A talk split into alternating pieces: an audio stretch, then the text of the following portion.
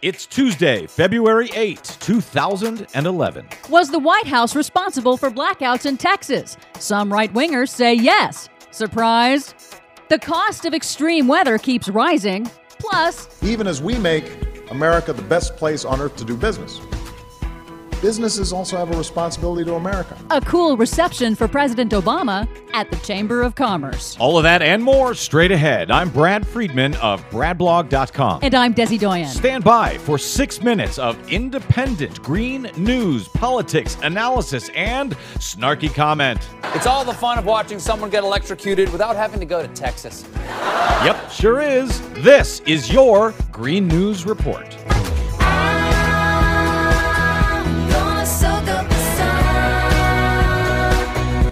Okay, Des, I know we talk almost every week about the fact that weather does not equal climate. These are two different things. And yet, we are reporting week after week after week, month after month, it seems to me, of increasingly extreme weather. We've got another uh, huge blizzard said to be moving now into the Midwest this week. We've got flooding in Saudi Arabia. One natural disaster after another predicted by climate scientists years ago and attributed to changes in the climate. That's right. Climate scientists predicted years ago that higher global temperatures would put more energy into the atmosphere and intensify a trend towards more extreme weather events. And 2010's worldwide wave of extreme weather events continues into 2011. As you mentioned in Australia, they're used to living with extremes, but they must be suffering from extreme weather whiplash. On the east side of the continent, flooding continues from last week's cyclone Yasi, the second strongest cyclone ever to hit the country. It's formed formed an inland lake now stretching across the outback. But on the west coast, a new out of control wildfire, exacerbated by a years long prolonged drought, has burned over 60 homes near Perth.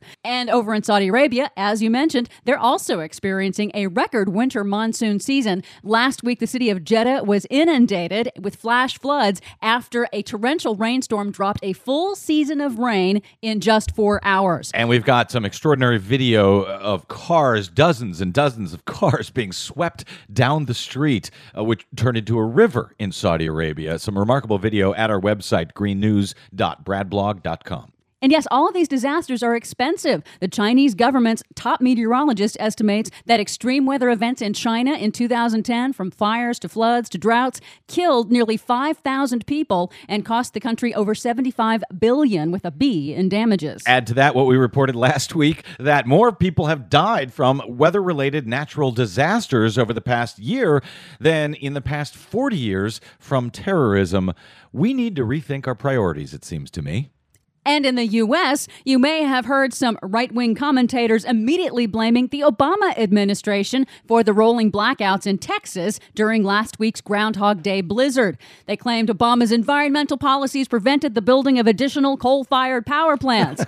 Only problem is it's not true, at least according to the folks who actually run the Texas electric grid. They said more power plants would have made no difference because extreme cold temperatures literally froze up their equipment and caused mechanical failures across the state, preventing the transmission of electricity. Yeah, whatever. I'm still blaming Obama. Speaking of President Obama, he addressed the annual conference of the U.S. Chamber of Commerce on Monday, the nation's most powerful business lobbying group in Washington. As he has over the last two years and in last month's State of the Union address, Obama again made the case for investing in research, education, and infrastructure to foster innovation and, quote, win the future. Winning the future is not just about what the government can do for you to succeed. It's also about what you can do to help America succeed. He received a pretty chilly reception, it seemed to me, yesterday from the Chamber of Commerce. But as I noted uh, last night on the Mike Malloy show, which I was guest hosting and will be doing again tonight and all this week, the Chamber of Commerce and these businesses have one bottom line. That is, they have a legal fiduciary duty to their shareholders, period they don't have to be nice to Americans. They don't have to help Americans get jobs. And I think that that is something that President Obama seems to not really be taking into account as he reaches out to these uh, folks on the right, hoping that if he's nice enough, they'll play along with him and, and help them. I don't think so. I think most Americans are rather cynical and realize that nothing gets done in this country unless big business is on board. You mean big job creators? You notice they don't use the word business anymore. It's job creators. And as Think Progress has documented, the Chamber has a history of being focused on boosting profits, not creating American jobs, including lobbying for legislation to help outsourcing and against legislation that would have created 1.7 million jobs over the last two years. For much more on that and all the other stories we did not get to today, please check out our website, greennews.bradblog.com. We are listener supported independent media. So while you're at our website, please consider hitting that donate button to help us stay on your mainstream public airwaves to keep telling you the truth while so many others are simply lying to you. I'm Brad Friedman. And I'm Desi Doyen. And this has been your Green News Report. They're quite aware of what they're going through.